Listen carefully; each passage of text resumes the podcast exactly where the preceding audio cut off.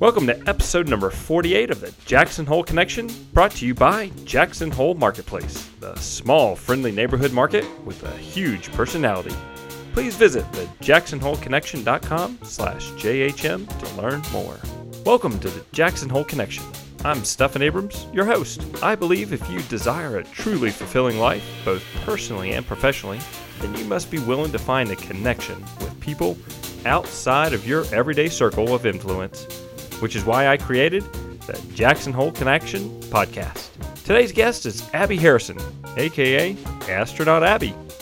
Abby began speaking on the topic of space exploration at the age of 13 and was given the title Astronaut Abby in high school. Now a graduate of Wellesley College with a degree in astrobiology and Russian area studies, Astronaut Abby has over 1 million social media followers. Abby has set her BHAG to be the first person to set foot on the planet of Mars. She's focused and driven to accomplish her BHAG, and in doing so, Abby started a non-profit organization, the Mars Generation. She speaks to schools about STEAM education.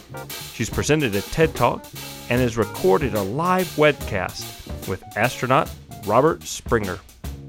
Abby will share with us today what her path looks like to be the first person to set foot on Mars and how she became so interested in the space program and becoming an astronaut. Abby will inspire us with her story that you can overcome any barrier and work hard for your dreams with a ton of tenacity and plenty of determination.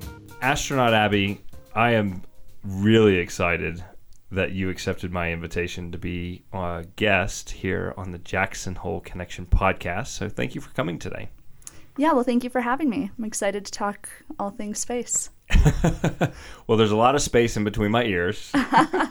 we won't talk about that. A lot of blank, dark space there. I can't wait for my oldest son to meet you because he is a sponge when it comes to learning about stuff. And he would ask you questions all day long. that would be great. Yeah. Um, a great resource actually for everyone, but especially for kids, is that the Teton County Library is right now their summer theme for kids reading is space. That's right. so right. they have a ton of books on display and some activities for kids to get really involved with space and uh, literature, all of that. Check it out. We will do that, and we still need to sign him up for the reading program. So you go by astronaut Abby, and you have quite a resume. And you're how old? I just turned 22. Just turned 22. You grad. You just graduated college from. Yeah, about a month ago, I graduated from Wellesley College up in Massachusetts. Fantastic! Congratulations. Thank you. You got the cap and gown and got to do the walk. Oh, it was so much fun. nice. so, let's start because all of my guests have a connection to Jackson Hole. You're here physically right now, but tell me what is your connection to Jackson Hole? I moved to Jackson about a month ago. I was recruited from my astronomy and astrophysics departments at Wellesley College by Wyoming Stargazing. They um, every year send out an email asking if any of the students there would be interested in working for them for the summer. And I got that email and I thought that coming and working for Wyoming Stargazing as a stargazing leader was a perfect thing to do right after I graduated. I'm taking a gap year before I go into graduate school. And so Jackson Hole was the first stop on my year of basically exploring that I'm doing. And that's our plug for Wyoming Stargazing. You got that, Sam? um, I don't think you could ask for a better place to look at the stars other than here in Jackson Hole, Wyoming, because we don't really have light pollution. Yeah, there's a lot less light pollution out here. I think so. There are a couple things that make Jackson such a fantastic place to look at the sky um, and the stars, and I have to say it is one of the best places I've ever seen. The only other one that I've uh, seen that I would say rivals Jackson for having beautiful night skies is the month I spent in Siberia. Ooh. So if that tells you anything about how great Jackson skies are, um, definitely a good a good plug there. But I think that limited light pollution, especially if you're going out into the national parks like Wyoming Stargazing does on a lot of their tours or programs, to get away from even the small amount that there is still here, because that still can affect your viewing. Um, and then having the elevation and just generally really good weather. I've found that nights out here, eight out of 10 are almost completely clear and have such great visibility. It's really nice when we go camping and we can look up and see the stars. And it's, it's, such a fantastic experience because people from the city come out here and they're like, whoa, you can see the stars. Like! What's that big splotch across the sky? Well, that's the Milky Way, which I should know because I'm from a city. I grew up in the Twin Cities. Um, and definitely makes a difference being out in a place like this. Like, I can guarantee that there's a big, everyone who lives here is very lucky to get to see these skies every night. So you go by Astronaut Abby, and even though that you're taking a gap year between graduating college and going to graduate school, you're still busy. You have some big stuff going on. What is your BHAG, your big, hairy, Audacious goal. That's right. I'm glad I haven't heard the term BHAG uh, for a while, but I like it. It's a good one. So, yeah, I go by Astronaut Abby. That's the handle or name that I use on all of my social media channels. And it started out when I was uh, a teenager as kind of like I was just setting up these accounts for um, for a after school project I was doing actually. And I used Astronaut Abby because I wanted to and still want to be an astronaut. Um, and who doesn't love alliterations? So it doesn't get better than Astronaut Abby. And then it turned into this huge thing where now I have about a million people who are following along on my social media channels who are essentially with me as I chase this BHAG of mine, which is to become an astronaut and eventually to be one of the first, if not the first, astronaut to walk on Mars. That's a big one right there. Oh, yeah, you betcha. And and I love it. And this all started when you're in high school to have this vision of you being the first woman or first person to step on Mars. First person, Okay. definitely, because as you can see by the fact that just this summer we're going on the 50th anniversary of the Apollo landings, Apollo 11, and we still have yet to have a woman walk on the surface of the moon. So I'm not willing to say I want to be the first woman to walk on the surface of Mars. I want to be the first person and the first woman. I love it. So you have a process to become an astronaut. What is that process? Yeah, that's a great question. So, the actual requirements to become a NASA astronaut are to have a four year degree in a related field. So, that can be pretty much any STEAM fields of science, tech, engineering, uh, arts, and math. Uh, and that includes a lot of things like if you're in the education fields, um, you could apply. There are all kinds of ways that those are connected. You also need to be in um, generally good health. So they have things like your vision needs to be correctable to 2020, some pretty flexible height requirements or pretty wide height requirements. Uh, and then you also have to have three years of professional research experience or 1,000 hours of pilot in command of a jet aircraft. So those are the in theory requirements of like what you would have to have to submit your application to become a NASA astronaut. But when you look at the reality of applying in that kind of a uh, selection, it's a lot more in depth than that. Um, astronaut candidates or those who are selected to be astronauts generally are the top of the top. They're the cream of the crop, essentially, because NASA gets so many applicants. It's one of the most competitive jobs, essentially. I think in the last selection, there were something like 18,000 applicants for eight spots. So, if you really want to be an astronaut, you need to have, um, when you look at the resumes of recently selected ones, you basically need to have a PhD and you need to be the top of your field in whatever you study.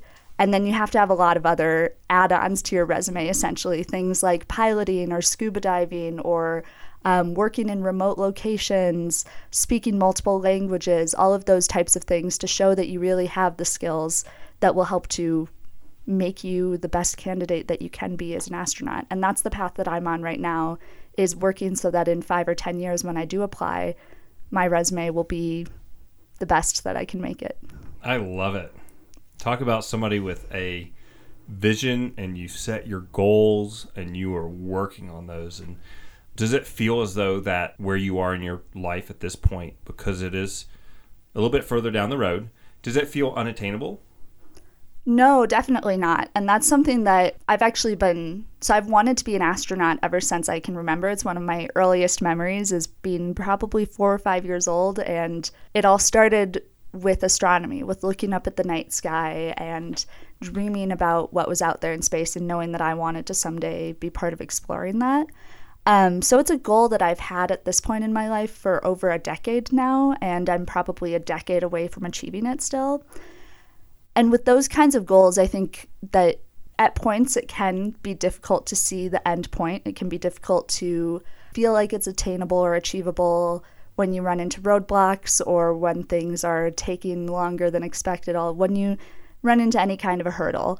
But something that's really helped me over the years and that I continue to focus on to see it as being achievable and attainable is to break it down into smaller goals and to also look at that and say that even though I've had this life plan that has encompassed multiple decades of my life that I look at and I say, here's what I want to achieve, I'm always willing to shift that or to change things up. And I think that really helps to make sure that as I experience life, which we all know takes unexpected turns and never follows a plan exactly as you'd want it to, even if it's taking a turn that I didn't anticipate, I'm still on the right path towards eventually achieving this goal. And so I think for the long term uh, answer of that, I don't see it as being unattainable or unachievable in any way. Cool. I love it. Thanks. And and I love how you're breaking it breaking it down and you're willing to make some changes when needed and it doesn't seem overwhelming. Kudos to you. Thank you. Who do you have a mentor? Yeah, I've had a lot of mentors over the years. I'm really lucky in that front to have met people who have been um, really giving of their time and their energy and their advice with me. One of my biggest mentors and role models uh, was someone that I met when I was 13 years old. And I actually met him. So it's uh, Italian astronaut Luca Parmitano with the European Space Agency. And I actually met him by accident in an airport. Hmm. Yeah, talk about. Uh, you never know when fate is meant to happen. A small world or That's something. right. Yeah. I turned around in security and he was right behind me, um, or a couple people behind me, and I recognized him and introduced myself. And we ended up spending about an hour in the airport talking. Um, and at the end of that meeting, he gave me his email address and told me, if you have any more questions, you can email me. I will be your astronaut. And that's something that he stayed true th- to for um, ever since then. He's always been someone that A, I can look up to, and um, B, someone that when I have questions or uh, when I'm in need of more guidance, I guess, I can turn to and ask for his advice. And that's been a really great fundamental piece, I think, in helping me to continue down this path. And you and Lucas stay in touch to this day. Yeah, we stay in touch. Um, we worked together. Uh, so, again, then when I was 15, I worked as his Earth liaison. So, it was something that had never been done before was an astronaut in space for six months on the International Space Station working with a kid or a not quite adult um, here on Earth who wasn't part of any official space organization. So I'm not affiliated with NASA or any other organization. But we worked together where I was sharing his experiences living and working in space with people here on Earth in a different way than he was able to, because he recognized that I reached some demographics a lot better than he could. And that that was a unique opportunity that we had to then have a much wider reach of how incredible and exciting space is. Um, and so we worked together for about six months, and since then have uh, stayed in touch for sure. That's awesome. And and I think everybody needs a mentor. I think so too. throughout every stage of your life and you can always have new or different mentors but you got to start someplace You definitely need mentors. I think that, like you said, every stage of your life, and you can have multiple mentors at the same time um, in different areas, all of that. I think that one area where mentors have actually been shown to be so incredibly important is for teenage girls in STEM fields to continue on. There's been some research that's been done that's shown that that's part of how we can combat the lack of women in a lot of STEM fields is by providing mentorship at critical times. So, about 15 years old is when they say that girls start to really drop out of the STEM fields, and that just having a mentor, even if it's not someone who's super involved, but having someone that you can look up to and that can help guide you a little bit is something that can make a huge difference uh, at that time. And tell me, what are the STEM fields? So, STEM stands for science, technology, engineering, and math. Okay. Um, and lots of different things can can fit into there really anything in those areas that you could imagine whether it's biology or physics or uh, computer software design all of that and and now STEM has gone with another acronym is where it's going. And what is the new acronym that's so the, being used? The new acronym, and I'm glad you asked, uh, that a lot of people use and that I'm a big fan of using. I think this is the one you're talking about is STEAM. Yes. Yep. So it's where you incorporate the A into STEM, and mm-hmm. that stands for arts. And the idea behind that is that there uh, everything is so interwoven in our lives that you can't have STEM and you shouldn't without also having arts, and vice versa. Arts are better when you incorporate science or technology or math into them as well. And I'm a big fan of that from a perspective, especially how we're teaching and how our educational systems are run, that they should be done on a STEAM basis. So making sure that we have the creativity and the expression that arts can bring tied in and involved with uh, STEM fields. And that's one of the reasons, actually, um, rather than going to a tech institute or focusing on something like astrophysics, I went to a liberal arts college. Mm-hmm. And I think I'd love to have you come to my Rotary Club, the Noon Club, and you can uh, introduce. I can introduce you to some folks. But I was having a conversation with somebody, and he was a scientist, and he does not agree with adding the arts to it.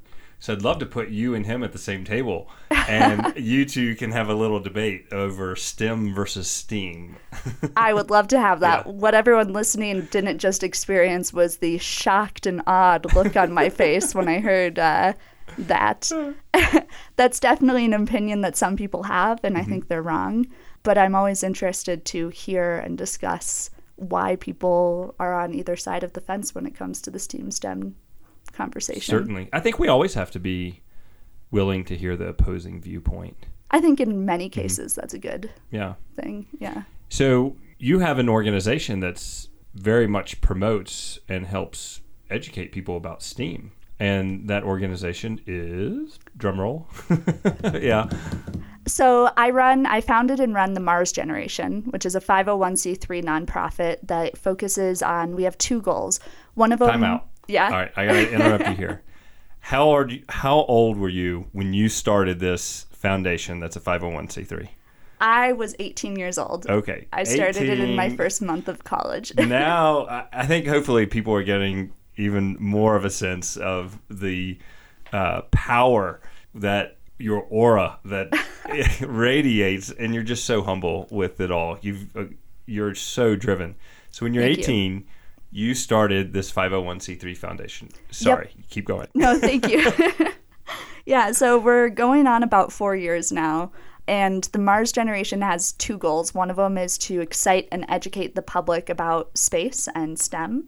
And then the other one, and this is a really big one, is that we try to excite and then also support uh, young people, so the current generation, in pursuing careers in STEAM.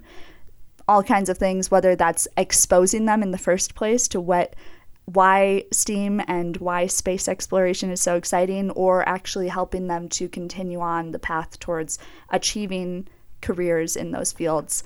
And the whole idea behind this is that I realized uh, for a couple years, and then it culminated when I was 18 and formed this nonprofit, that if we want to do truly great things in the future, if we want to land on Mars, if I want to walk on Mars, so you could say that my nonprofit is selfish because it's supporting my own personal uh, goal. It is not selfish. it is not. But if we want to do these great things, if we want to have the ability to make our world better in the future and to be ready to counter some of the issues that we're starting to see face us today, then we need to be supporting the generation that's growing up today that will actually be accomplishing those things in the future to have the experiences, the interests, and the education that they need in order to truly become the Mars generation. And the best way to do that is to do it So you can't just wait for it to happen. I realized you have to go out there and someone has to be the one to be drumming up excitement and support for those things. Somebody has to take action. Exactly. And you did it. You can talk about it around the kitchen table all day, the, all day long, or around the pe- at the pizza shop. But until somebody actually takes action, nothing's going to happen. Exactly. And mm-hmm. that's the way that I looked at it was that you can't just sit there and expect that we're going to walk on Mars in the future or that we're going to be able to take care of Earth in the future or any of these great goals that we have. You have to take action now if you want to see those things happen in the future. And that's what the Mars generation was really founded on. I love it. Thank you for creating this foundation and I look forward to my boys being a part of STEAM um, learning. It, my oldest son, he was just accepted to the dual immersion program here in town. Oh, that's exciting. Mm-hmm. So half of his day will be in English and half of his day will be in Spanish. Okay. It's a lottery, so he was he got a winning ticket to begin in kindergarten, and they have a STEAM room there, mm. and he is excited about that STEAM room. I tell you, yeah. That's fantastic. And I mm-hmm. think that, you know, the earlier we can expose kids to STEAM, the better. Um, when you can catch them at a young age with really hands on, exciting, interesting, impactful activities in, in STEAM, then that builds this lifelong interest and, and love for STEAM that uh, is just going to do him and every other kid who we can try and give that opportunity to in the future good things for their futures. Mm-hmm. Abby, we're going to take a quick break and have a word from one of our sponsors, and then we'll be right back. Sounds good. Okay. Uh oh. Did you forget the milk and eggs again? Not to worry. Jackson Hole Marketplace is the place to stop just south of town. Looking for a new spot to grab breakfast or lunch on the go? Jackson Hole Marketplace is calling your name. Located four miles south of town, Jackson Hole Marketplace has a friendly, knowledgeable team ready to help you find what you need. Stop in today for some soft serve ice cream and a quick hello. Visit the jacksonholeconnection.com slash JHM for more details. So, Abby, our discussion is absolutely fascinating, and you've accomplished so much at an early age. And I think you could uh, yourself be a mentor to many many people out there just if they got online and started reading your your background. Thank you. I appreciate that. So let's talk about outer space a little bit. Yeah. It's such a large expansive area and i do hear that it's becoming polluted with all of the satellites that we send up there. Is there a chance that the orbit around the Earth will become full with all the stuff that we're sending up there? Is that a concern for somebody who, such as yourself, a young astronaut? Yeah, that is definitely an issue. As we've said, space is a big place, but it turns out that our orbit is not such a big place. It's a finite, limited uh, area. And for the past couple decades, we have been sending up massive amounts of um, satellites. And generally, the organizations that are in charge of those satellites keep try very hard to keep good track of what orbit they're in, when they'll be intersecting or crossing paths with other satellites, all of that because it's much like a highway system that the more information you have, the fewer collisions, the fewer uh, hangups, all of that that you have going on. But the thing is, it's a lot more complicated than even our road systems are because you can't always plan for everything in space. And sometimes uh, satellites will either get decommissioned and not properly disposed of, or they'll simply stop working for some reason. Maybe they were hit by a micrometeorite, maybe they ran out of battery power. There are all kinds of reasons that a satellite won't be um, either reachable anymore for commands or won't be able to adjust its path or anything like that. And when that happens, you start to have issues because now you have things that aren't in an orbit that we know about or that aren't being tracked as carefully, and they can collide. And when things collide in space, they break up and go into unexpected trajectories or paths as well. And then all of those pieces of the things that collided can then collide with other things, and it causes this radiating effect where the more collisions you have, the more likely you are to have collisions in the future. So we're definitely starting to reach that point where, if not now, soon, it will be a concern in our uh, orbit of how much junk essentially there is in unknown trajectories up there. So, do they need to send waste management up there? it's still a question of how that's going to be dealt with. It mm-hmm. depends what we're planning on using our orbit for in the near future. If it's going to continue to be satellites that provide us with things here on Earth, that'll be a different cleanup plan for those types of uh, usages than it is if we're going to be having, for example, space tourism that involves people going up and orbiting the Earth for a couple days. But what it comes down to will be a, a type of waste management where we're going to need to go up there and essentially try and clean up some of the mess that we've uh, we've made. Mm-hmm. Yeah.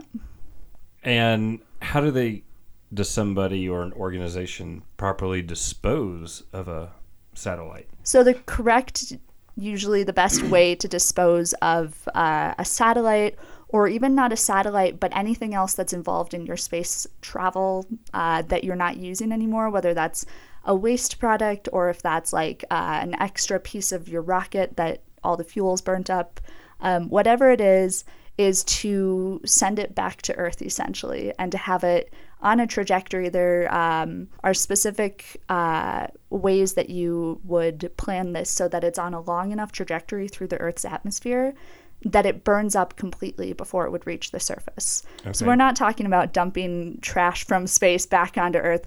We're talking about just having it burn up gradually in the atmosphere as mm-hmm. it uh, exits an, an orbit, basically. Hmm. Fascinating. Yeah. And you being the person that loves space, astrologist, are you are you an astrologist? I'm not. Okay. Um, so I don't personally place a lot of uh, faith, I guess you would say, in astrology, but I do think that it's still something that when someone talks about astrology, I listen to what mm-hmm. they're saying. Because even if I don't believe in the concepts associated with astrology, I think that I can learn a lot about someone as a person, what it is that they think by listening to their opinions on that matter and that goes for a lot of things that you know you don't have to believe in something in order to hear some of the underlying messages that are involved with it from from other people who do believe in it. Not astrology but you do look through the telescope at the stars. Yeah and, i'm and an avid called? astronomer. Astronomer yep. okay. All right. Thank you for helping me with my southern education and not knowing the difference but my words get all mixed up. Hey you'd so, be surprised. I've had plenty of interviews where i've been talking about how much i love astronomy and i'll accidentally slip in the word astrology there just because they're so similar and it rolls off the tongue by mistake sometimes. And then i have to backtrack and and so why mars? Why do you want to reach mars? That's the million dollar question right? Mm-hmm. Why Mars? Uh, how much time did you say we had? No, I'm kidding. Yeah. so 2021 we have until. I really think that there are three primary reasons why we should be going to Mars um, and why I'm personally interested in going to Mars.